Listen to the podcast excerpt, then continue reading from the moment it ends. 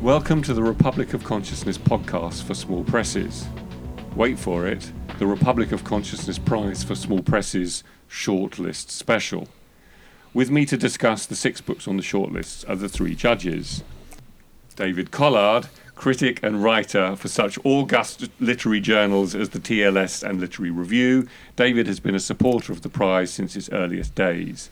Catherine Taylor, critic and writer for such august journals as The Guardian and The Financial Times, and Niven Govinden. Niven has written four novels, and his new novel, This Brutal House, is published in June of this year.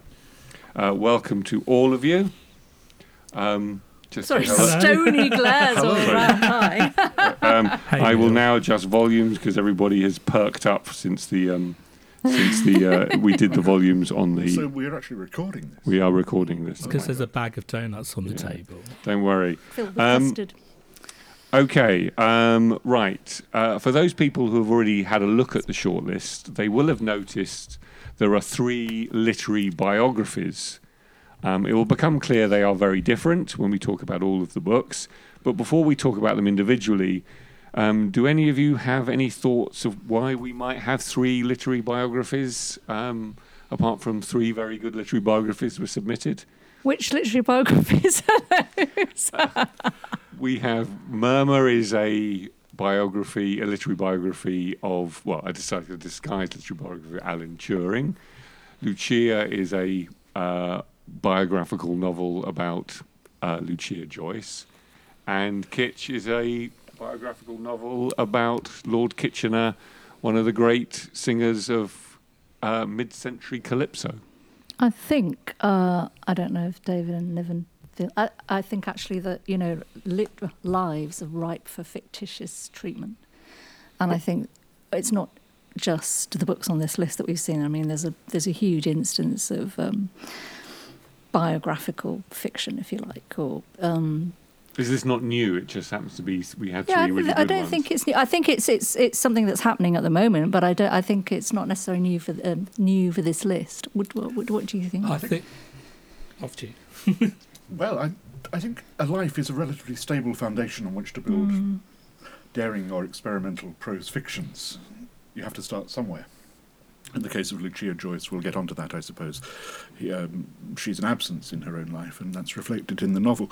In the case of Lord Kitchener, there's a closer approximation, I think, to a, a standard biography, but written in an, an absolutely compelling and engaging uh, Trinidadian patois. And in the case of Murmur, well, we'll get onto that as well.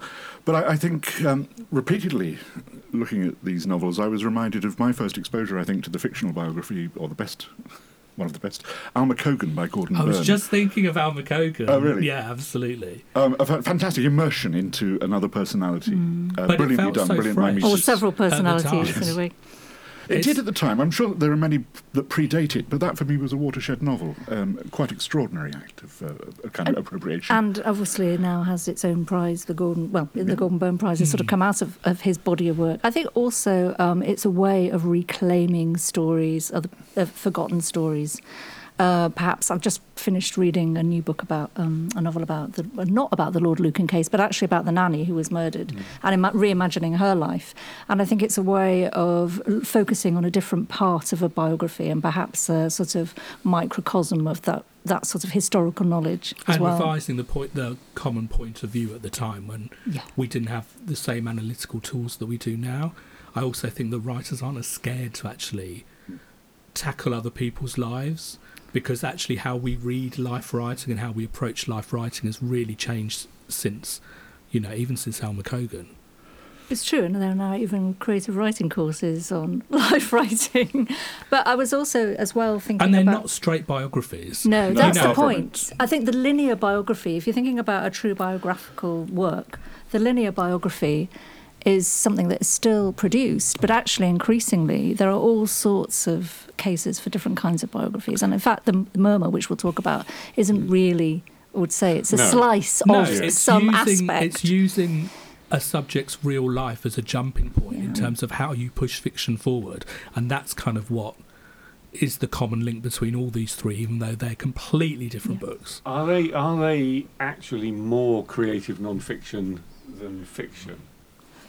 It's a difficult one, isn't it? Because I just the, just like last week, the Man Booker International long list was um, announced, and one of the books on there is a hybrid book um, Fitzcarraldo published, The Years, which is Annie Ernaux's seeming autobiography, you know, but actually it's it's it's been you know submitted as fiction. So I think it's that that line is blurring hugely, Yes. isn't it?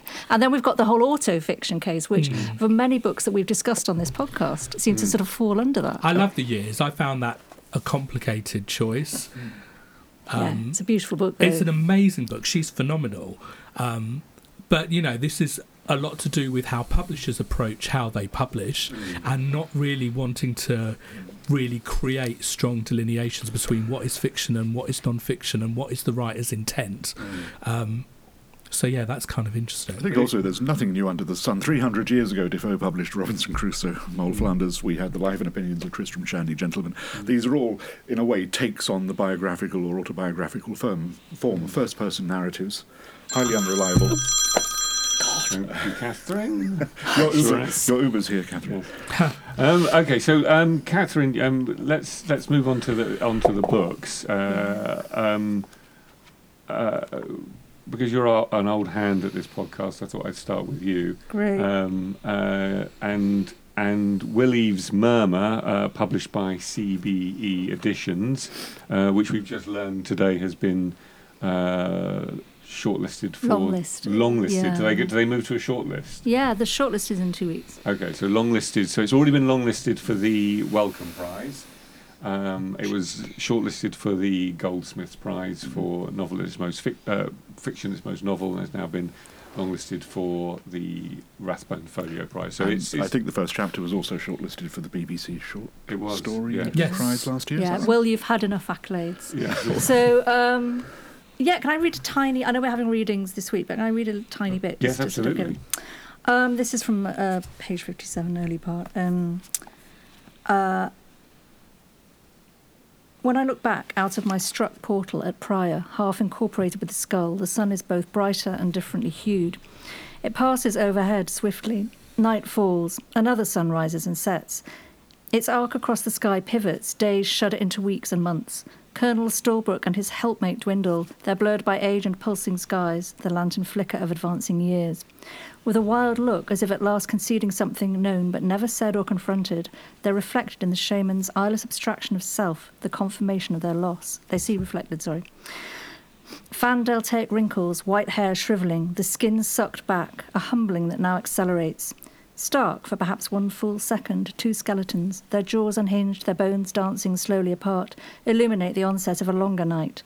The lake freezes, ice calls to ice, and Pryor's raised and summoning hand is frosted black. So this novel by Will Eaves um, is is an imagined uh, part of life of the life of um, Alan Turing, uh, who obviously people know for cracking the Enigma code, but also um, for being um, having chemical castri- castration because he was um, he was a gay man in the 40, 40s and 50s. I mean, and he later committed suicide at the age of 41. So he has a huge backstory, and um, Will is a very experienced um, novelist and poet. And I think why I wanted to read an excerpt is just to show how this book is made up really of a sort of hallucinatory dream sequence where the Alan Turing character, Alec Pryor, at this moment of his life when he's facing this horrendous operation uh, and this, this choice, in fact, uh, which was no choice at all, is looking back on a- aspects of his life and an early romance. And, um, and it's all sort of conflating into sort of one dream sequence. But it's, it's a book that really is looking at I think it's looking at um, betrayal. It's looking at um, scandalous treatment of one individual who did so much for this country. If you want to look at that, sort have our sort of Mm. Great Britain Mm, aspect, but it's also really a book a, about how a book can really interweave and enmesh just in terms of the language and the playfulness and I think it's you know it's it's it's the kind of work of genius if anyone said oh actually you'll be reading a book about a mathematician and a crypto analyst and you'll find it the most extraordinary and poetic book that you've ever you know one of the most extraordinary poetic novels or literary biographies Mm. that you've ever read. I'd have been surprised, but I think that's just the way it comes across, you know. And it's a book that you can't really capture. No. It keeps escaping from you. It's a bit like Quicksilver going through your fingers, and But that's what consciousness is. Yeah. isn't it? Yes. Yeah. Yes. That's what's So- the beauty of it. And I think that's why it's interesting about this book is that it's been actually, but it's been on a list for many different kinds of prizes, and the Wellcome is an interesting one, which is also on the long list for because that's a prize for science and writing and humanities as well. Mm. So I think it And medicine. and medicine. So I think it, it's it's just fascinating the kind of audiences this can reach without being people being kind of put off by its. Um, I mean, he sort of decided this is going to be. Um, Mm. I, I don't know how, how what process he went through, but it seems to me that he had an idea and said, "I'm going to make this only an act of the imagination," yeah, um, and therefore, at times it's it's beautiful, at times it's lucid, and at times it's baffling. It's really Mm. trippy. Yeah.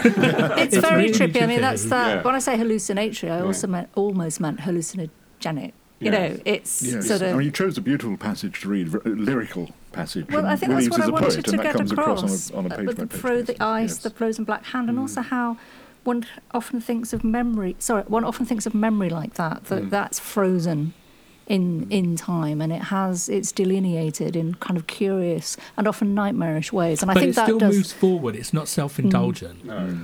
It You know, it's not. It's, it's about consciousness, but it's not stream of consciousness. It's No. very, very precise. Mm. And it has an, it hasn't. I mean, I've read it twice, and it has an internal structure that is, is I think, is reve- is going to be revealed the more one reads it. Yeah, Uh, it- absolutely. It, is, it is. It is a cleverer book than I am, uh, and so I have to. I have to. I have each reading. I, I'm going to. I, I will be. I will be cleverer for it, but I will be. He will reveal to me. what, think I what was I'm his- so pleased you said that because I, I felt myself being flattered by Will Eaves into being smarter than I really am because I'm, I seem to understand these highly abstruse interrogations of consciousness and artificial intelligence. Because what he does perfectly, like Gordon Burn with Alma Cogan, he nails the voice of Alec Pryor, who is mm. the, as it were, avatar mm. of the real life Alan Turing. This this highly educated, highly into, intellectual uh, voice, which has a, a lot of classical references at, at its disposal. The Ovid and the Metamorphoses permeates um, all of all of Murmur beautifully. It's not overwrought at all. Um, but I, I, I did feel rather rather sort of smarter by the end of it than I did at the start, and and he, he manages to communicate the most complex ideas very He- he- lucidly. He and- doesn't and also think what. Niven was saying about. Obviously, it's not the dream sequence. It, it's got proper structure. The Mm. research as well, because if you're thinking about the historical period in which it's set, you know, he does refer to Bletchley and, you know, all of that sort of we're now familiar with. The Festival know. of Britain. Yeah. But he's not burdened down by the weight of research Yeah. No. or by the weight of Turing's reputation. And I think that's what's so great about it is that it's so f- um, free flowing and it's it's just constantly about you know talking to you about ideas and consciousness and you're thinking about your own ideas and your own consciousness as you read it. But it's very, it's- in, it's very intimate, isn't it? Yeah. And it's, and it, It's and- talking and- to and you. the It's very humane. Yeah, and, the, and, the, and it is a novel of voice.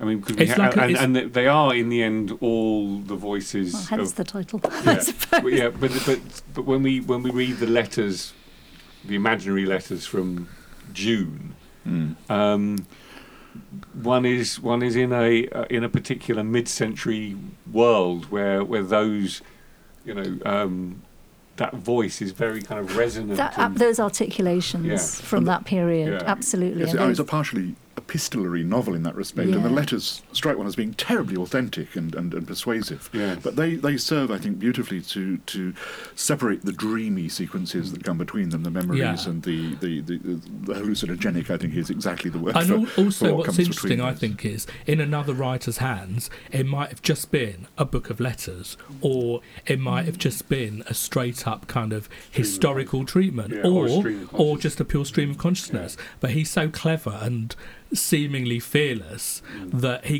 he does it all, and he doesn't make it doesn't feel like it's hard work. It's a bold move, and it's also not a very long book. I mean, I think I always sort of, you know, it's what is it?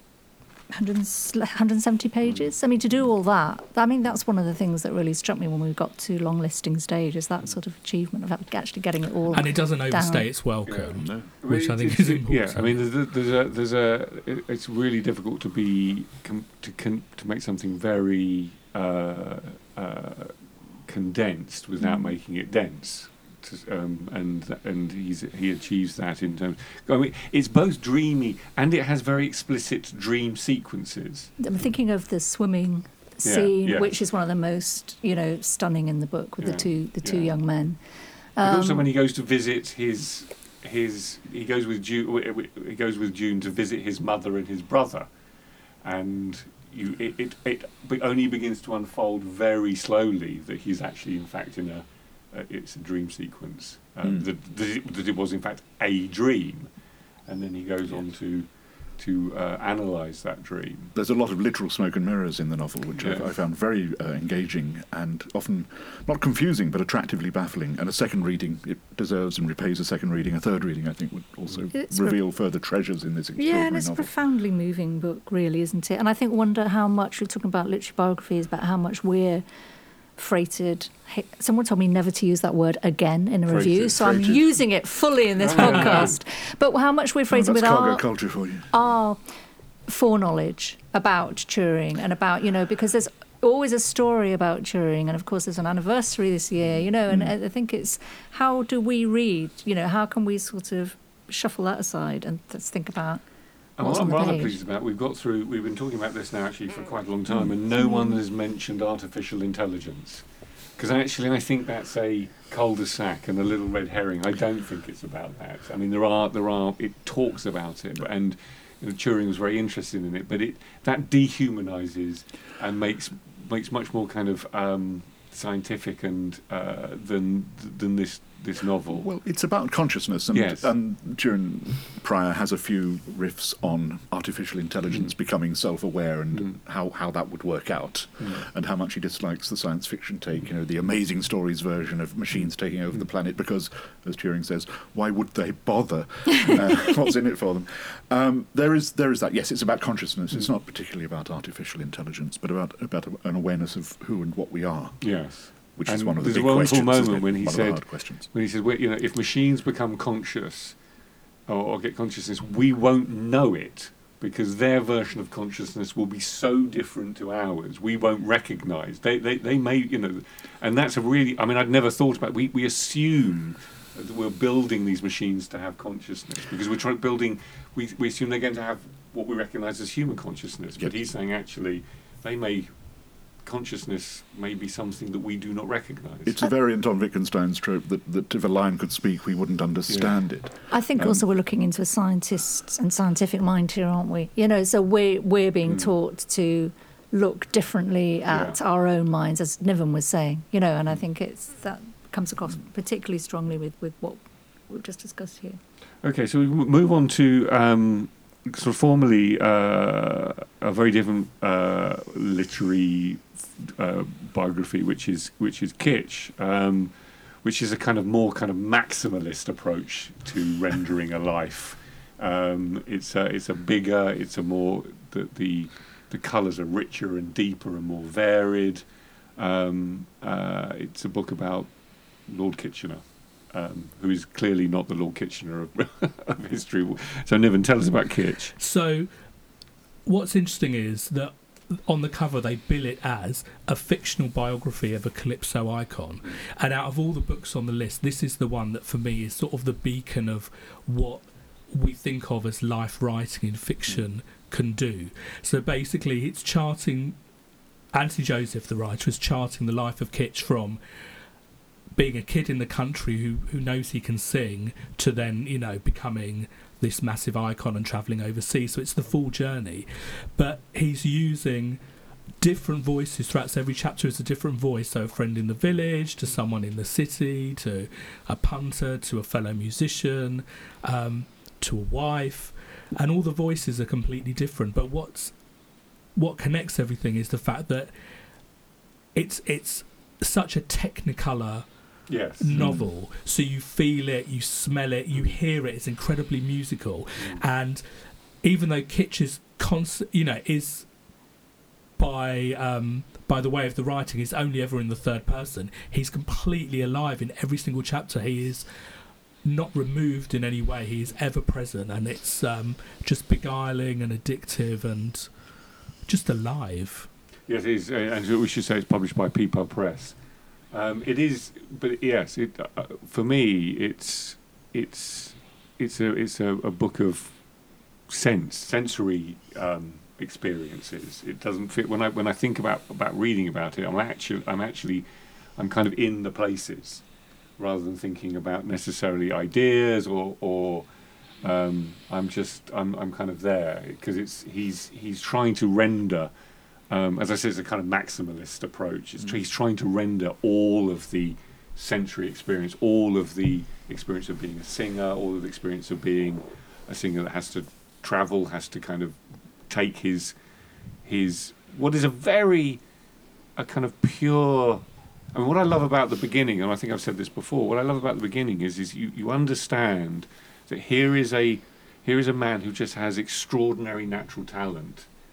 And Do we mean Lord Kitchener Yes. or, or Anthony Joseph? no, sorry, Walter? sorry, Yes. yeah, Lord Kitchener. Because I What- agree in both cases. yeah, but what he, but what, what he what he does is he he makes it very clear that that this was a this was an a time when natural talent would your village would recognise your natural talent and your village would want you to go Yes. to the city and then you then you plied your natural talent in the city and if the city agreed and you worked hard and you lived in a bordello you know you would you You would you, you would you would find your way and it's never really it's never really about anything other than can you deliver the can you deliver that that the intangibles of the art form that was calypso Yeah. that people care deeply about Yeah. and we've lost you know the western world has lost all of that But it's it's and it, it really addresses that creative question really well. He is very talented, but the book is really charting how um, what makes a very talented but ambitious kid push himself forward. Yeah. There's hundreds of very talented people throughout this book who all fall by the wayside who don't have what he has and it isn't just about talent it is about power determination it's Yeah. about being in the right place at the right time it's about having a common touch it's about being relatable to people so it's kind of about all those things and you know it's the most musical Mm. It, it's very hard to write about music Yeah. in Musically. a way that, God, yes. that- in a way that feels really natural without having to then for a book then to act as a primer into 50s calypso Yep. you know etc it reminded me very much of richard powers the time of our singing um, which was about a gospel singer i mean this is what 10 15 years ago and again it, that was a really interesting book in the, in the way that it made you think about what it takes just to sing Yeah. and to have music in you Yeah. without really having to hammer that point through. Just you know, it's a, that must have been a very difficult book to write, Kitch. But I think- it feels yeah. very. Um, Didn't it come out of a PhD research by the author, uh, which is in itself a slightly surprising because it's such a wonderful literary novel. It is, and you're Gorgeous kind of propelled along by this en- with this energy, aren't you? I mean, would you call it a polyphonic novel just because of all the different voices in it, or do you think they're separate? polyvocal Polyvocal voices. Sorry, polyvocal, polyphonic. I would call it polyphonic. That would be multiple sounds, wouldn't it? Yeah, but that's well, depends no, how it- you. yeah, you know, it's but I'm just which saying this because well, I it's have all a polysensory no, because I have a form of. sa- Polysaturate. I'm a form of. polysaturated. It's saturated Technicolor, Yeah. by the way. It's Yeah. not just So, Technicolor. yeah. It's what I was trying to say isn't was that I've got a form of synesthesia, which means that there are different levels on which I read. Right. So when I say polyphonic, I actually do mean polyphonic because I can hear different things coming hmm. out, and particularly just to this book because you are, hmm. You know, you are driven along by it, aren't you? It's very Fantastically exciting. persuasive uh, Yeah. stretch of writing. and also, I really, Yes. I'm really interested in in his choices because obviously this book is. You feel the weight of research in this book in the way that you have to because of the amount of people that are involved in telling Kitch's story. But in in every single chapter, every single voice seems to sing. They don't feel formulated. It doesn't feel ploddy. It every chapter feels alive because Kitch in that moment in which they interact is alive. So it just um, it's a really light book. And it's also an education. At least it was for me because me I grew up exposed to the sort of calypso sung by Lance Percival on Radio Four. They were dreadful, kind of satirical bits of nonsense. Um, but I went back and I, I've discovered now Harry Harry Belafonte and, and Sir Lancelot. I recommend to your attention, um, and and of course Lord Lord Kitchener. I think he's re- he's recently attracted attention because his great song "London Belongs to Me" is, is featured London in the is the place Paddington. for me, London is the place for me. Sorry, big is featured in the Paddington movie. Oh, Um, really? Um, Yeah, I mean, it's a, so a huge, whole new yeah, an generation are discovering the beauty of that. Um, and the other thing, of course, is just in terms of a historical book that has a place in terms of how we think of society now. Mm. You know, he moved to England, and so you know this is very much kind of a Windrush book. Yeah. Absolutely. and- yeah.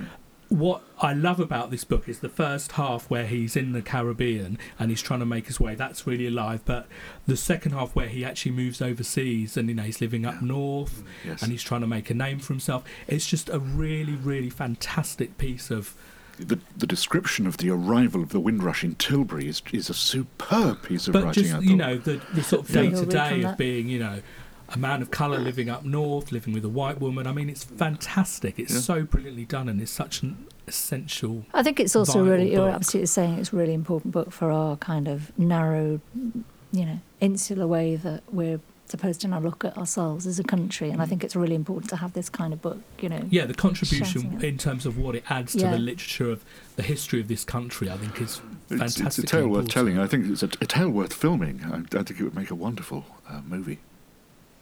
Okay, um, uh, moving on to Lucia, which is uh, by uh, Alex Pheby, published by Galley Beggar. Um, this is a a very different rendering of a central character, um, Lucia Joyce. Um, David, Yeah, it's very different. Um, it's Alex Pheby's second novel, I believe. Um, the previous one, Playthings, was, I think, in a way responsible, Neil, for us first meeting. We Mm. exchanged emails when I, I wrote something about it being a very fine neuro novel, and you, you the que- first Euro novel. The, the best, but uh, you questioned you questioned my take on that, and uh, it started a conversation that, that's still going on several years later. So thank, thanks, Alex, for that. Um, Lucia is um, about Lucia Joyce, but she's a void at the heart of the novel. Um, we we really find out more about those people who cross her path during her very troubled uh, adolescence and later life, which was tragic beyond description. Really, she was locked away in various institutions and asylums for most of her life, following a, a rather troubled adolescence, but really seem, which seems to me to be more high spirits than any kind of mental derangement. But um, we can dig into that perhaps a little. It's an extraordinary um, novel structurally. It, it, it yokes together an Egyptian archaeological dig in the 1920s, the Egyptian Book of the Dead itself, and episodes in the life of Lucia Joyce in various uh, uh, institutions and encounters with other figures uh, during her short lived career as a dancer. And of course, her father, uh, James Joyce, and her, uh, her acquaintance with, with Samuel Beckett. But she's absent throughout. She has no agency, she has very little presence. Um, so it's not a conventional biography at all. But what makes it special, I think, um, when you get to the end, is that Alex Pheby as an author performs something so utterly and literally magical. He conjures the troubled spirit of Lucia Joyce into a serene afterlife using methods he, he finds in the Egyptian Book of the Dead. I know this it sounds like an odd sell. He uses the Book of the Dead and the ritual of the Egyptian Book of the Dead to recover her soul and to grant it eternal rest. I, I was in a complete puddle reading these final pages of Lucia. I couldn't believe A, that I could be so moved, or B, an author could attempt something so brave and original and, and breathtaking and audacious. He And he- saves a soul. with Yes, but he does it. But it's it's for me, and I found the the, the, the last however many pages deeply moving. Um, um, I felt properly sort of slightly transformed because he two things happen during the novel. Is one, she's not present, she has no sense of agency, but also it's it's he's there is no sentimentality in this this work. He is he is um, it is very coolly observed, and the choices he makes are very cool. I mean, I I, I, I know I've to people who, who keep challenging this idea that I call it cool, but he is he. It is not a work he, where he's trying to manipulate how we think about this person at all. He's he's laying out various ways to think about um, how Lucia Joyce was treated, um, and in doing that, it's uh, that's a very high risk enterprise. I think. Yeah, it, it is because I think you do have the risk of alienating people Exactly. unless you read the book all the way through. Mm. Because I think the end, you're right, is the payoff, and it basically then revises how you think about the book as you were reading it. Yes. Because I think for me, the remove I did find problematic, and it wasn't really until I got to the end because I really, I get why he did it, but I really would have liked her to have had some agency in the book. But then when you get to the end of the book, you see what his intention was. So that's kind of where the impact of Yes. the book is for sure. It's what the book's about in that case, but it's not what it's for. And what it's for is this redemption. Of course, Yeah, she had no agency in real life. This is the Yeah. point. From the age of whatever. I think we're going back. when she was Yeah, and I to think we're going back to David what you were saying about how she, the way she was institutionalized.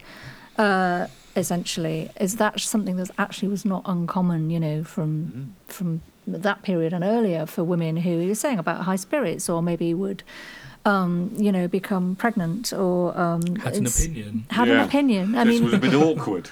many Yeah. writers have touched on this subject. I mean, Maggie O'Farrell touched on it with The Vanishing of Esme Lennox. Uh, there was, I remember when I was young, there was a play with Peggy Ashcroft in it about called She's Been Away. I think it was a Stephen Poliakoff. Um, and it was again about this elderly woman who nobody knew was an aunt in the family who'd just been, Mm.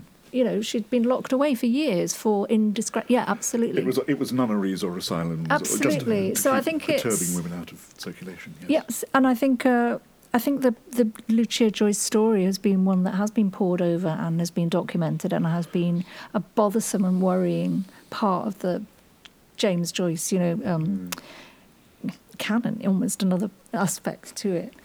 And I absolutely agree with Niven. I'm very disturbed by you know her being absent and and actually have to say, man having that kind of not ventriloquism exactly, but having the saviour role, you know. But that doesn't detract from the, the beautiful way in which it is written, expressed, or uh, the way it evolves, actually. And I think it is something that you do have to put aside a lot of prejudices to, to you know, to believe in, to go all the way through and sort of get to that rather But serene. There I think, I think is- it rewards a second reading. This book, Yeah. for sure. Yeah, Yeah. I think so too, and I think, but there is that central, there is that central moment in the middle, I- so which, which is, I think, is is is an extraordinary tour de force, which is the, the the um. I don't want to give it. It's kind of spoiler alert, but I don't think it matters. Is is is is the death of the little match girl?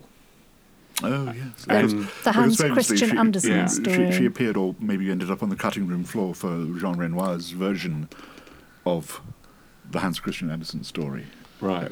That was her brief, But- her brief yeah. encounter with the film. And so, and so, it, so as I said, there's nothing Yeah. sentimental about this book, isn't but, but he, he he retells Yes. the story of the little match girl, um, and it is her her her death is deeply deeply moving. I mean, it's it's a very sad story anyway, but but it's uh, uh, and for me there's there is just it's, it's it kind of feels like a, a detour that's kind of that's just emotionally orientating me to what is eventually going to happen. Um, and then there's the, but But then, it's a book of detours in a way. yes, it is. Yes. Yes, you know, in, the, in the way that it jumps about. And the other thing that I th- I thought a lot about this book more than other books was, as I was reading, was very much about you know who gets to say what a writer can and can't write about and how they treat that work. I think we have very high and very different expectations now in terms of not so much the responsibility we place on writers, but what we expect them to do with the work. And this basic, this is a book that very much upends your expectations. I Mm. think as you're reading it, and it constantly challenges you. Your expectations of what you want from a piece of work as you read it until you get to the end, Mm. and then you can put everything that you've read and thought and felt into a different context. Yes, and it, there's for me, and I can't. I've never been able to put, put my finger on. it. Some passages are written in, in the most unusual register. they're sort of they're kind of slightly conversational, slightly vernacular, a little bit ironic, Yes. but they're not. Then and but they're not. He doesn't attempt to be. He's not attempting to kind of poeticize. No, anything. He Well, wants to my write a nieces novel of voices Yes. where the central figure has no voice. I and think so. one of the He's experimenting with lots of different voices. and I'm not going to say polyphonic again. Uh, or um, a particularly good example, I think, um, a slight one in a way, is the voice of a, one of Lucia's, um, I'm doing air quotes here, carers uh, in a Swiss institution, and who describes the process whereby she's given forced baths and uh, Yeah. wrapped in, in, in, in towels and submersed, and the, the utter cruelty and sadism of the treatment. But it's told in this rather matter of fact, pedantic, and in a way highly professional voice, which is really blood curdling. Um, Because there's no compassion in there's it. no compassion at all. No, that's Uh, just and that's their just one example of how. Pheby, I think, has a brilliant talent for uh, creating a voice and a, a whole set of values and attitudes, and then delivering them without, so to speak, mediation. And we're left to figure out and pick the bones out of it for ourselves. Coming back to the match girl, I can't help feeling that early death was a, a good way of triggering our responses for what amounts to an extended afterlife for Lucia, decades spent in an Northampton Yes, asylum yes. i- in a kind of uh, it was a penumbra of life really that without visitors without human contact with, with very little by way of consolation or, or palliation I, I wanted to find out whether she was ever able to read her father's books in later life whether she had access to them and whether she I doubt she had access to anything. well th- interestingly a copy of, of Deirdre Bair's biography of Samuel Beckett was found in her possession came up for sale uh, heavily annotated But I wonder Dublin how Book that came recently. into possession. Um, You don't good- know, good do question. you? But I, I, I wonder. I, I like to think that she might have found at least a little bit of consolation in later life by by reading Finnegans Wake quietly to her. That's very nice of you, David. I don't know. I, don't know It is. I, I think she might have thought he could have spent a little more time thinking about me than uh, 600 pages of punning. Well, exactly. well, I, I, they shared this language. A lot of there's a lot of Lucia in Finnegans Wake. By Well, all accounts, absolutely. um, and I think the antagonism principally was between her and her mother, between her and Nora, uh, as I understand. I just brother. wonder how much she And- was and ever the allowed to be her own person. And I think that's what, you know, what this novel sort of Yes.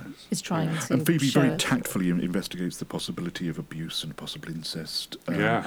uh, which is harrowing, and I found very plausible. I think it, that I think it is quite plausible. I think also what Niven's saying. Often when I interview fiction writers, I ask them, sorry, when I interview fiction writers, I ask them, was is there anything that you wouldn't write about? You know, and I think that's something that Pheby has kind of achieved in this. But he's almost written about almost, you know, anything that we could think was verboten, It's a- really, it's hasn't a he? very courageous yeah. Mm. achievement uh, and an unusual one. It's a very singular book. Yeah. I think, in terms of the sort of three sort of life writing fictional biography books, this was the book that really made me think about how other writers would write about Lucia. Um, There've been biographies, but not. not in terms of I- fiction. and I think Exactly. a novel I- next year is I coming think, out yeah. from Anna Vort, is it? Yeah. Uh, There was an, and there was a, I a, a- a- that, a- but- a novel that won some kind of some prize as a first novel two years ago about Lucia Joyce, but very much that, that I don't know about Anna's book, but this was very much a kind of standard, yes. you know.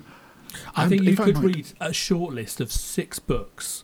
There should be a Lucia Prize. I could read a short list of six books about Lucia, and they would all be incredibly different In fact- because she's a.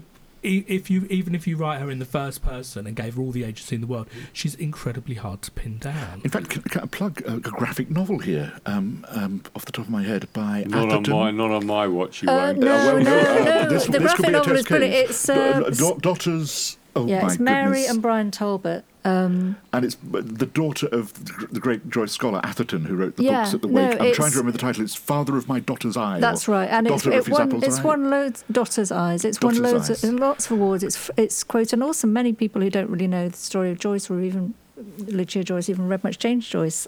You know, I, think it is This- actually quite this exceptional. Could be a Damascene moment for Neil Griffiths. I mean, this is know it this is. is a this is a novel that happens to be graphic. How's that?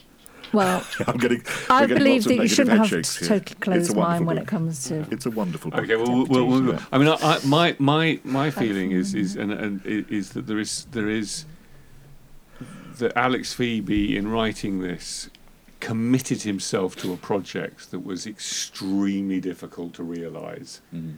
um, and at times I, I I don't know this, even though I vaguely know Alex, is and I haven't spoken to him about this, but at times he must have felt um, completely unanchored because not having a character with agency, not having a character for which to, to tell the story through, must have felt, as a writer, I think, a really difficult um, writing experience. And often, and often writers do put, you know, particularly in this kind of case where you have a sort of a real person, they often do put quite awkwardly characters in Yeah. who, who to tell a story through and just doesn't work. It's Yeah, so no, it clumsy. doesn't and uh, It's a real- You'll remember that one of the chapters is quite heavily redacted for legal reasons, Yeah. with lots of black marks. Full marks to Galley Beggar Press for backing and supporting uh, an exceptional writer well, for the if second Joyce, time. if Joyce weren't out of copyright, James Joyce weren't out of copyright. You know, I've had dealings with his grandson over many years when I was a publisher, and uh, I'm, I'm not sure you're even allowed to say grandson in a podcast in connection with Joyce because you're going to with get the that lawyers out. person. Yeah, no, well, exactly. so I think maybe you know, there's been a huge. I think Yeah. that's the thing. There's been a huge flowering of, of books about the family, and you know that uh, obviously and uh, have even come about since since the, the copyright expired. So that, I think this is we're obviously going to see more. We just discussed there's going to be more. Okay, um, let's move on to. Uh, we've previously spoken about this on this po- on the podcast, and Catherine has as well. Um, but it's um, we're going to talk about uh, "Sweet Home" uh, by Wendy Erskine, published by um, Stinging Fly. This is the only uh, work of short stories on our list, um, uh, and it's uh, it's it's a much loved book. It's much loved book, and of course, I'm just reminding myself that actually there aren't that many short stories in it. Well, it's slightly Uh, longer than that version. isn't Yeah, but it's it's you know some of those stories I said in the previous podcast could almost go on to be you know at least novella length. I first came across her when I was reviewing the Stinging Fly 20th anniversary collection, which to all their dues, which is the first story in this collection, is which is you know it's a sort of again it's a novel. They're all set in East, East Belfast. I think there's some one that sort of segues a bit into Newcastle, um, and she's got such a I mean, the voice, it's really, it sounds really naff to say that something's authentic, but she has got such an authentic voice for the, the locality, for the characters, for the situations. And again, she's sort of depicting uh, situations becoming entirely believable, but, um, but there also isn't that kind of, um, there is no sort of authorial kind of, you know, sort of uh, helicopter author. You know, like you have a sort of helicopter parents. There's nobody sort of. She's not. She's not hovering over her characters Yeah. in a way, sort of directing them. They just naturally seem to fall into these situations into place, and they're all very different situations. We talked before about um, one of the stories, which is uh, one of the standout stories, which is um, it's not in, in the one that we've got here, but in Inishkeen about the you know, which is one of Mm. I think I can't remember who it was. I think it was in our was it in our shortlisting discussion. One of our judges, and maybe even Niven said it was one of the best short stories that I've ever read. I don't know if it was Niven. I, I said that. It I, was you. I, I think if you know, Yeah. all things being equal, it should, should be in every anthology of the short story And ever. maybe it I will. really, poker faced here. Well, did- I don't, I don't think I would that, have did you? ever doesn't sound like No, exactly. It's not. It's not. But also, I really, she no, I really, I, I, She is completely natural. she Yeah. she and she's massively confident. She's The- the- massively confident because what she does, she's depicted as sort of, you know, a Somali migrant family. She's depicted two teenage girls and one. She's depicted this kind of really sort of unpleasant, um, uh, sort of paramilitary, you know, undercurrents in one of the stories. Well, not well, just one of the stories, many of the stories. But she does it, as you say, with absolute bravado and a kind of sense of, well, this is what this is it. You know, there's no sort of pretense at artistic flourish. It's just. I'm, I'm going to question this is. because I'm, I'm going to accuse you here of, of inadvertent sexism. I don't think it's completely natural. I think it's the result of bloody hard work and extraordinary talent.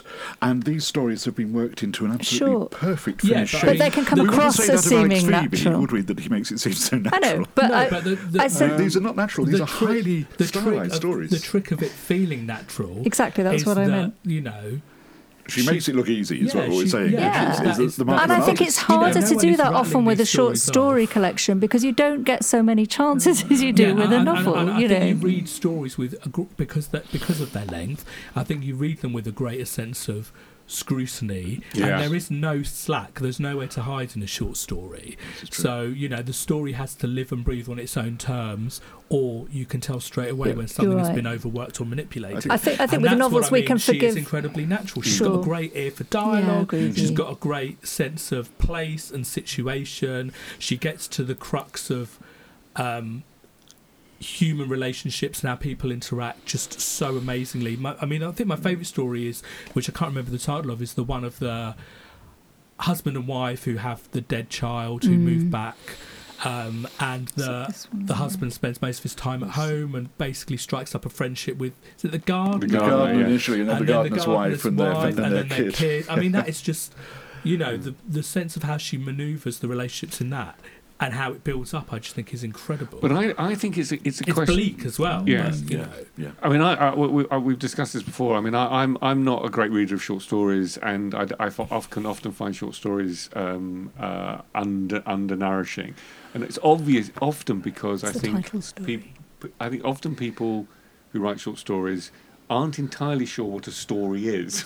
I think that's and a I- really peculiar thing to say. Uh, it may be peculiar, but it's it's it's. I, I think that she, what she understands is that uh, that to, to to to write a story, you have to have at its heart um, uh, an emotional moment that is going to just slightly break apart the characters, and and that's it. And if that isn't, you, you can't manufacture that, Mm. and you can't can't write it in it has to you have to it's it's about the choices you make about what a story is and what a short story is I, I think Neil, you, you regard short stories slightly. if I can say it this way: they're, they're lobby cards in a world of feature films, aren't they? They, they are those critical moments that are captured uh, to bring an audience into No, something no, which is more no, substantial, it- more it- fully it- realised. I, I don't agree with you on this, but I do think you you, no you i don't, have no i don't think that i think uh, i think admiration I, for short stories. I think the in a in a way I think they are they they are not as naked as poetry, but I think that they that they uh, you know they as you say we we give them extra scrutiny because they are they are shorter and we want them to deliver something. I think we can forgive a lot more in a novel. I mean, not every novel, obviously, but you know, we can all mm. often when The reviewing a novel. for, for could- yeah. a novel coasting and having a lot of Oh, that's a bit baggy huge. there, but it redeemed itself at the Yeah, end. absolutely. It's very hard to do that in a Yeah, short story. yeah. And I you know. and, you know, not all novelists can write short stories. I think, you know, one of the things that really makes this collection sing is naturalness or not naturalness, whatever, is the artificial you, naturalness. you get a sense of the writer's innate sense of storytelling. And Yeah, you can't teach yeah. that. No, exactly. That's You about either that- have it or you don't. Yeah, it and that's a- what makes this collection sing. And Yeah. it's such a joy. I, I mean, I absolutely love that it. 77 pop facts you didn't know about Gil Courtney, you know, where Ah. you basically have, it's almost like, you know, you have little uh, little points from one to however many of the life of this, this and in someone else's hands, that would feel really, really contrived. Yeah. And it doesn't. But it isn't, and everything is. Everything is either, you know, prosaic. It's a sort of lifts. It's prose that's lifted above pros, prosaicness, if you like. I mean, I think you know, I, I, I think there are fewer poets than there are there are fewer real poets than there are poets out there, and I think it's the same about the short story writer. But there's a, you know, I mean, I know from the submissions from mm. the you know we, we get so many submissions of short stories because it's people like to write short stories and often think they can write short stories, and it's the same with poetry. It's not true. No, this is Um, and then suddenly someone comes up and you think, and it, it just, it's something is disclosed, and you kind of go, I'm completely at home in this, in this, in this, in this short story world. I think Wendy Erskine has has a tremendous talent. This is a debut collection. I, Mm. I hope she goes on to write many more short stories and novels. I can't wait Uh, to see what is she does after Clearly, this. a, a year for Belfast writers. Um, And, uh, uh, yeah, following Milkman. and Northern Irish And writers. Northern Irish Yeah. I mean, it's great, isn't it? And I'm really pleased that, that we've got this on the So am shortlist. I. Sweet Home by Wendy Erskine. Yeah, I mean now, okay, well now we move on to um, Daedalus uh, by Chris McCabe, which is published by Henningham Family Press. Um, Christmas, I mean, talking about poets who are poets. Um, Chris McCabe is a poet in the main. Is, is this the first novel? He's, he's he has a non-fiction series uh, as well that he's writing about uh, what is it? Uh, It's about the, the Yeah, about the, the South London cemeteries and, South and the cemeteries. poets buried therein, which Yes. I, I Not the cemetery in Barnes again. No, no, no connection with Gabriel Josipovici. And McCabe, Chris McCabe is a very substantial writer and an, uh, I think a, a, a, a wonderful poet um, and worth investigating. His latest collection is called The Triumph of Cancer. Now, there's a title.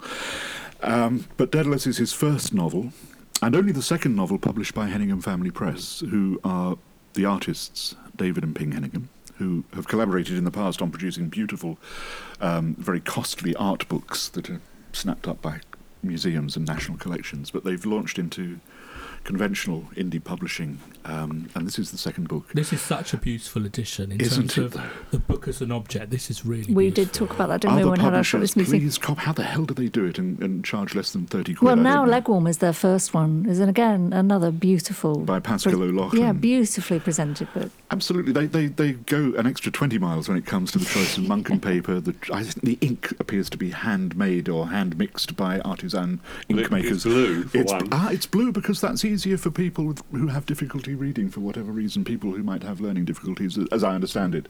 Um, a great deal of thought in the case of now leg warmers because of the, the nature of the material. Um, it was done in a slightly larger font, like young adult fiction. It was great because to it means I can read it without reader. glasses. Yes, yes, thanks. we are. So Daedalus, I think Niven's absolutely right. It is the single most beautiful indie book to come out last year, and one of the most beautiful books, period. And and uh, the embossed cover, the um, the extraordinary graphic content, uh, trailblazingly, I can't think of any other novel that features concrete poetry as an integral part of its of its narrative. So that's there's a first for you.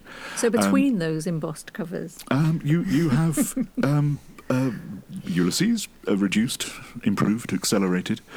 Um, it takes a brave writer to overcome the anxiety of influence and take on the greatest novel that will ever be written, and uh, to succeed. He he manages in the first chapter to do a pretty pitch perfect take on Joyce, the Telemachus episode in Ulysses, um, and thereafter owns it and does all sorts of interesting and surprising things and wrongfoots this reader. Um, uh, I felt as close as it's possible to feel to the original readers of Ulysses back in 1922. What the hell?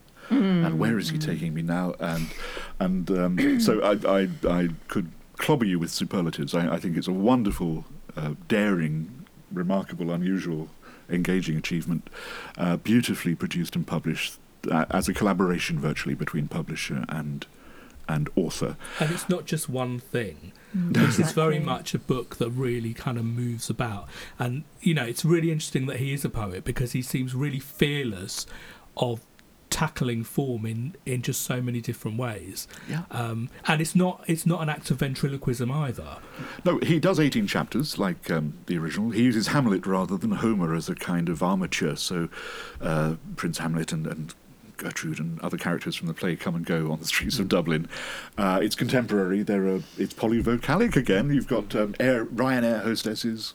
Um, therapists, professional Molly Bloom impersonators, all kinds of contemporary Dubliners have a voice. Um, in, It's in very book. interesting that in terms of the um, shortlist, we don't really have any books that are completely linear. Everything really. Well, I was just thinking, struck by what David said about being wrong-footed by this book, and I'm wondering whether we've not sought to be wrong-footed by the books on the shortlist, but whether we, have, you know, but perhaps that's one of the reasons why they're there. You know, because they're kind of defied any expectation. I would have settled for a straight sequel to Ulysses, Ulysses 2 or Tulysses. I would have settled for that. Ulysses. If it was written to the level of, of competence and, and, and, and, and virtuosity that he does at, at the start, but he doesn't. He, he makes it his own, he owns it.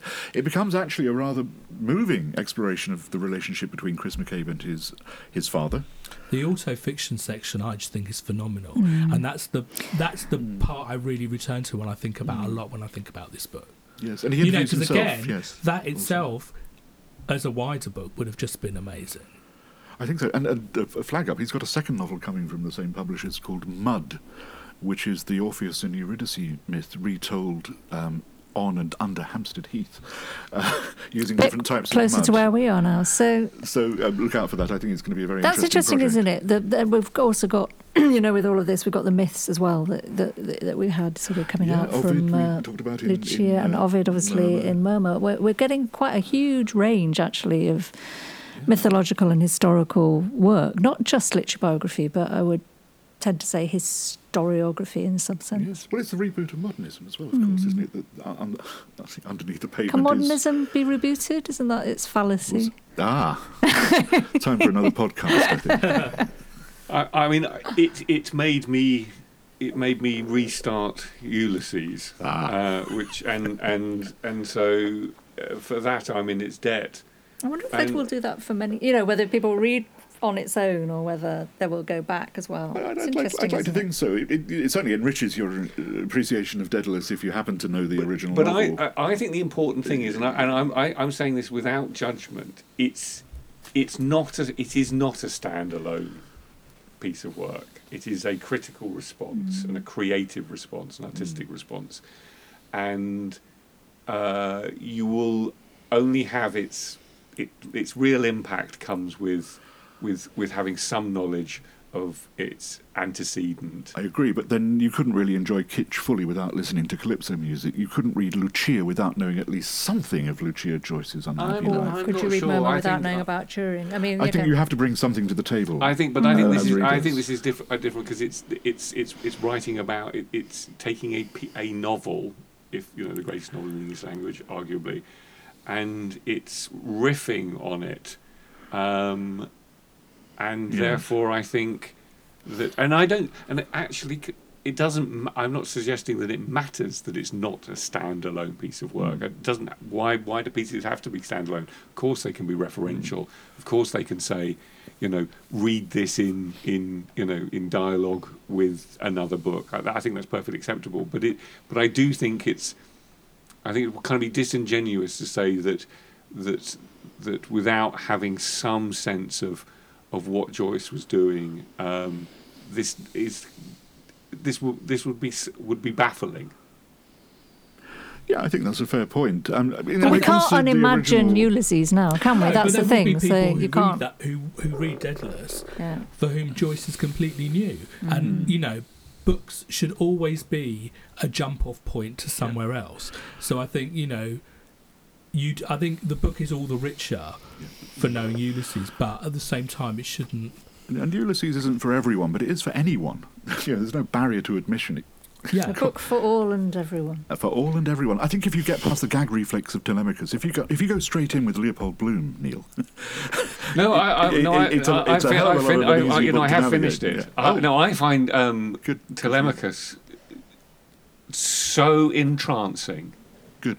Yeah. um, that I've read it thirty times. I mean, thirty. times. I find I, the language and the yeah, I mean, absolutely entrancing. And in the same way, I think that's what that's my way into Daedalus, is that he performs the same He does. entrancing, um, you know, the, the the the poetry, the syntax, the uh, whatever. He he performs the same thing. So I I swim in on the same on the same wave. And I get the impression, though, that lots of readers who give up give up because of Telemachus, and they get to I don't know Agenbite of Inwit, and that's it. They throw the book across the room and, and look for something. I, I mean, I find that I find I find Leopold Bloom after after about three or four pages of Bloom, when he almost moves into one word sentences, whatever. I find that that's my my my point where I'm I'm I I, I feel slightly alienated Hmm. um, uh, because I'm just it feels to me slightly, yeah. I, I'm I'm It yeah. seems a li- even, I think, a little bit quaint. A lot of the techniques Joyce uses, Molly Bloom's soliloquy in particular, but also some of the some of the techniques of one word, as you say, one word standing for an awful lot. Um, but that just goes to show how far we've come since Ulysses and what a kickstart Joyce gave to the novel in 1922. Well, there would, be, there would have been a no, no girl is a half formed thing without that. Um, No. Shall we move on to the next? Sorry, n- no. Um, No, it's true. I mean, Eimear McBride, So- like Chris McCabe, did not suffer from the anxiety of influence. She read Ulysses famously on a commute from Tottenham to Yeah. the city of London, uh, and in her lunch hour. And it, it, for her at least, was a way into writing Exactly. exactly as she wanted to. She realised you could do anything, yeah. um, and you could and render. we're, we're all the better for it. I mean, in a sense, going back to the to, to, to murmur. I mean, it, uh, the thing about um, bits of Ulysses is about it, it. That is about rendering consciousness, consciousness as a a kind of slightly random, slightly chaotic, slightly hmm. disparate set of thoughts that are that are coming at you, rather than saying, you know, rather than as no, as novelists or writers organizing consciousness. Hmm. It's letting it it's letting it reveal itself on the page in ways that we now know with neuroscience is in fact how we think. It is we have this moment we only think we think in full sentences when we reflect on what we think, and so we can't capture the bit of thinking which is in fact just almost kind of like uh, uh, uh, it, it's. I mean, I can't remember what there is a word for it. Where we, we, we literally kind of go, you know, door, blue, whatever, and that's how we arrange. Uh, Yeah. We get through the world, and then we kind of go, what were we thinking? Oh, we were thinking the wall is blue. Yes. The door is open. No, no we don't. No. And so he, he you know, he he was a, a, a, a, a, he he rendered consciousness um, in a way that actually we now know is is, is more uh, more the case. And and I think with um, Gerda's harmful thing, she's doing the same. Well, she thing. took it even further at the point just before a thought becomes articulate speech. So she dug a little deeper Yeah. and came up with something very spiky and radical Yeah, and brilliant. Um, an advance on Joyce, if you like. But without Joyce, who knows whether she would have arrived at the same thing in the same way. Exactly. Okay, um, now we come to a, a, a book, um, Doppelganger by um, uh, Dasa Drndic. Um, uh, two, sh- two, a short story and a novella. Um, this is published by Istros Books, which One publishes short story in the novella. yeah, one short story and a novella. Um, Istros Books, which publishes uh, Balkan literature, brings Balkan literature to um, uh, the UK. And this has been translated from the Croatian by S.D. Curtis, who I believe is the publisher of Istros Books, and Celia Hawksworth. And I, I think I speak for, for, for, for three of us, but not for, not for Niven, who, will- who will lead on this, that, that, that she is a, a novelist that um, we didn't know. Is that right?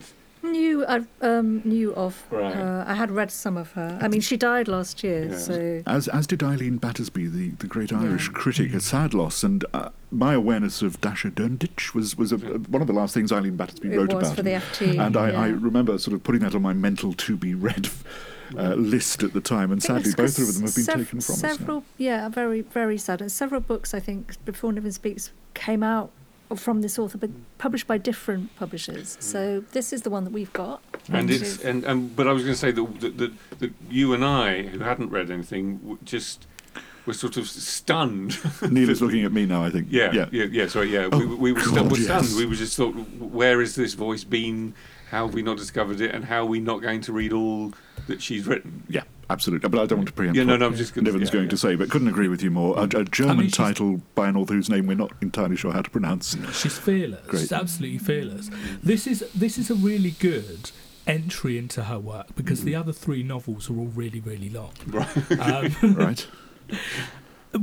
what I like about, I mean, these are. But there's one short story, one novella. They're really sh- sort of short and to the point, um, and they're really, you know, they're brutal, they're visceral, they're massively not sentimental.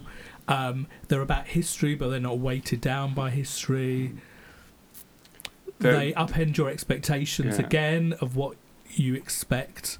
Um, They're, they're, they're, they're playful and haunting at the and same time. Quite revolting as well. Yeah, well, there's, yeah, there's, So, I mean, I don't know if you want to May, expand on that. may I Niven. read a, a short paragraph? Yeah, do. Niven, or, or you can if you prefer. no, prefer. you do. Um, this is from page one um, of Doppelganger, the first short novella.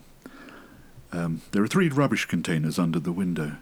That's where poverty's gathered together. Below his window, drunken women gather, cats gather. Life gathers down below, beneath his window. He is above, watching, all shat up. His penis is withered, all dried up. The panes are loose, the wood is bare and rotten.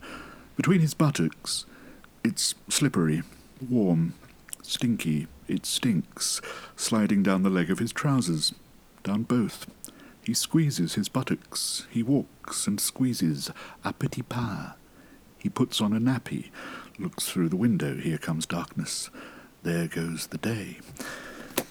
I mean, Now that, that, satisfies any taste you may have for the Well, I harsh, think the it's rebarbative, Bedtime the reading. It's And brilliant. also, just to qualify that, so that, that story is Arthur and Isabella, and it's it's it's really the story of a conversation between two old people who meet in the street very very late at night.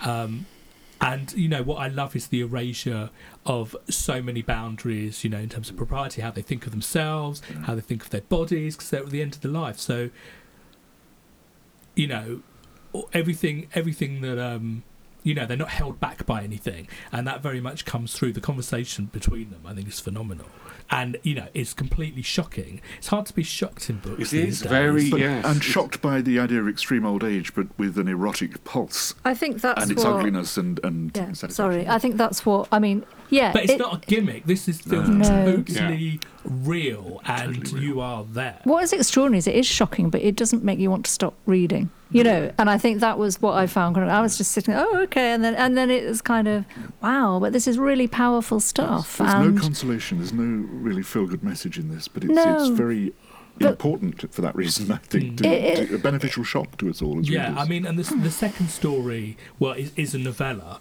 um, and it sort of has sort of slightly more absurdist tendencies. Yeah. But there is this. She's just brilliant at creating unease, and you just feel so uneasy throughout this whole um, story as it develops, which is the story of um, a guy's relationship with his family, um, with his brother and his brother's wife after his father dies, um, and the sense of unease is just he's you called, know, she just cranks it up all the way through. he's It's called incredible. Prince, which is a name that never quite Yes. coincides with its owner. It, it has it, has it has a deeply Central European feel to it, and I can't. I mean, I, you know, I don't know whether it's just to be banal. It's kind of Kafkaesque, but it does feel as though it comes out of a tradition Hmm. where where everything, and whether it's through you know kind of communism, whatever, everything is everything is slightly shifting under people's feet. No one is quite who they say they are. No relationship is quite what it's supposed to be. His perceptions of things shift, and then she moves into. Then she doesn't mind interrupting the narrative entirely, and giving us, um, you know, uh, more kind of historical detail in in in in, in very odd ways. And so, as readers, which is characteristic of her Right. fiction. She's constantly reminding you of the disappearance of history within a shifting Europe, Yeah. particularly in terms of, you know, the atrocities of what happened during the war, Mm. and I've, you know, in, in terms of how communities revise Mm. their sense of history and the fact that there's characters who who are still so rooted in history who stubbornly fight against that. So that's a really interesting One dynamic of, many harrowing, carries. one of many harrowing moments is, is a point at which uh, it's during a, a sort of a sort of gerontophilic se- sexual episode. A list of an alphabetic list from A to Z of all the German, that's to say, Nazi era German words which have now penetrated our culture. Every one of which is familiar to us Mm, mm. but German words which have a particularly evil resonance, needless to say. Um, and one, one works through the list doggedly and rather horrified to realise, yes, I know exactly what these words mean, all of them, all of Mm. these horrible, vile words that are of that period. Um, but it's embedded within this extraordinarily humane, human, and, and unsettling and, and, and frightening story of age and sex and death. But there's also there's also an element of farce in it. Oh, I mean, Yeah, you said about the absolutely. absurdist. Yeah. thing. Yeah. Yeah, And I think You You're know, right. people are moving in and out of Yeah, there's out- lots of uh, slamming doors yeah, and, and- yeah. moving furniture and and and and, Lots a of growing- hats. and you know Squabbling. the sense of absurd comes from this sort of growing sense of of his powerlessness. Mm. Um, you know, he has no agency. You know, he's really you know He, An yeah, he But he keeps up appearances, life. of course, you know, Yeah. but going, going to galleries in his two Pierre Cardin shirts. and But, so then, and, but then, and then, then it, what's interesting is she, she there is, there, you have this at some point, there, sort of a third of the way through, we have this um, backstory of, of, of a really rather nice relationship he has as a child with a with a girl who lives down the the the road, but then. That just sort of dis- she goes off and does actually goes on and lives the life he was supposed to live. The double again, isn't Yeah, it? and- And, uh, But we never. It's never. There's no. There's no closure in in any of these mini narratives. no because I think she writes or she wrote in a, she was you get the sense that when she was writing she was constantly thinking beyond the story. Yeah. and I think out of all the books on the shortlist this is the book that you really feel the writer's hand quite heavily in it. Mm. Because she's telling you a story but then she says hold on I want to tell you about you know I'm going to tell mm. give you this list of vocabulary. This is important. And then I'm mm. going back to this. And you constantly feel her shifting attention and her shifting priority within the story and her intent that you should read her intent. That Yeah. Did she remind? She reminded me certainly of Agota Kristof when it comes to harshness and an mm. unblinking, unyielding sense of, of of just how barren life can be. But in Baron, but in Baron, he, he, he, he- when he's bouncing around the city, But they're very he- self-contained. This mm, feels yes. far more kind of encyclopedic. You feel that she really wants to chronicle mm. everything. There's this great line that really sums the whole. I'm not a believer, Mr. Dvorsky. I only sell other people's belongings, and I, in a way that kind of sums up the writer's intent there. You know, Yeah, that's very good. um, good quote. But he's, of her- he's he's quite indomitable, isn't he? Mm. He's trying to he's sort of trying to make sense of his you know immensely obese opera singing mother, her clothes, the father. I mean, there's even the the, the rooms he lives in change shape. He's slowly Yeah. dispossessed So by, just- by yes, his I mean- predatory relatives. isn't Yes, he? um, Uh, so it's it's but but he's he keeps going.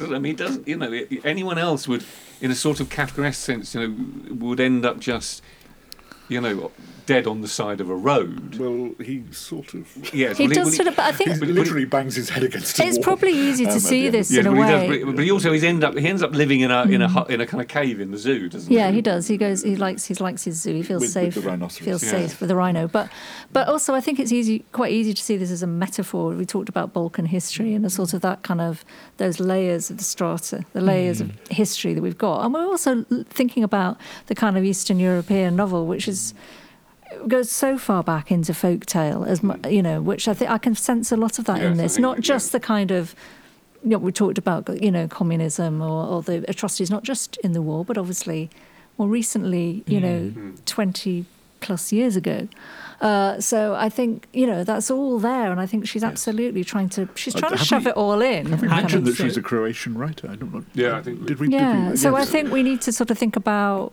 you know what, what we how we interact with that most recent history as well when we're reading this yeah, book Um, absolutely. and what she thinks, and and the sort of sanctity of what the the sanctity gives, she gives to characters in terms of how they think of life, mm, Yeah. and that you know his the fact that he keeps on going is weighed down, I think, by by history, by the fact that people around him have died, and you know exactly But she, he was- she was the you huge know, discovery like- for me of the, of all the books on, on, on the long list. That's and wonderful, that isn't it, to and have that? So thanks for that, Neil, and thanks. Uh, I, it, it, I want to read everything I can, at least in English. Yes, that and I- she's and written. I- I'm- she's an I'm the same. I- extraordinary writer. But I really feel as though I want a proper gap in and t- to take her. I don't want to. I don't want to have to kind of read her books at pace. I Mm. want to kind of make sure that I have a kind of gap in my reading and go. Actually, I'm just going to, because I think there's there's there's a there's a richness there that that that is that deserves respect and attention. And I, you know, I certainly, my my and a very my- my- substantial body of yeah, work. and my yeah. my cluttered reading life doesn't allow for for that very often these days. Well, she and Will Eaves both have a substantial back catalogue, and the other writers only either debut writers or on their second novel. yeah, that's I a good point. and- That's and- a Yeah. good point. But um, did you write for theatre at all? Do we know? Dasa Drndic. Would- oh I was- Let's She see. went to Sarah Kane she went to comes to mind she when- went to the US, Does come to mind, didn't she? And, and was I think she was working in broadcasting in the US. She did in the University of Southern Illinois. Because if Kitch Uh, would make a was, film, She no, she a was a TV program theatre. editor in Right, Belgrade. okay. So I think Doppelganger could be either an opera or, or possibly Well, a theatre piece, an experimental novels. theatre piece. Well, no, yes, I mean, but the, and, and Trieste, which everybody seems to write about So- these days. Sonnenschein, as I think it was called, wasn't it? That- that- uh, again, I'd love to read that. And, Sun- and quite a do it lot of. Euro, of Central European literature always feels as though it could belong on the stage. Yes. it, it always has a kind of uh quality of of It's a- of, the of, absurdist. of, of, You're absurd- right, yes, David. She was a playwright as well. Playwright. Okay. Yeah. I'd, yeah. So A I think you're a real- absolutely right with that, can't that sort of begin to tell you dialogue as well, that kind of whip smart dialogue that you have throughout the book. I Yeah, she has a great sense of placement in terms of how characters, Mm. you know, Mm. react to each other and just their physical space. And, and an, an uns, unsparing eye for physical detail. Hmm. in all its revulsion. Yeah, I mean, yeah, I mean, uh, that's yes, it's a, it's a, it's a wonderful book.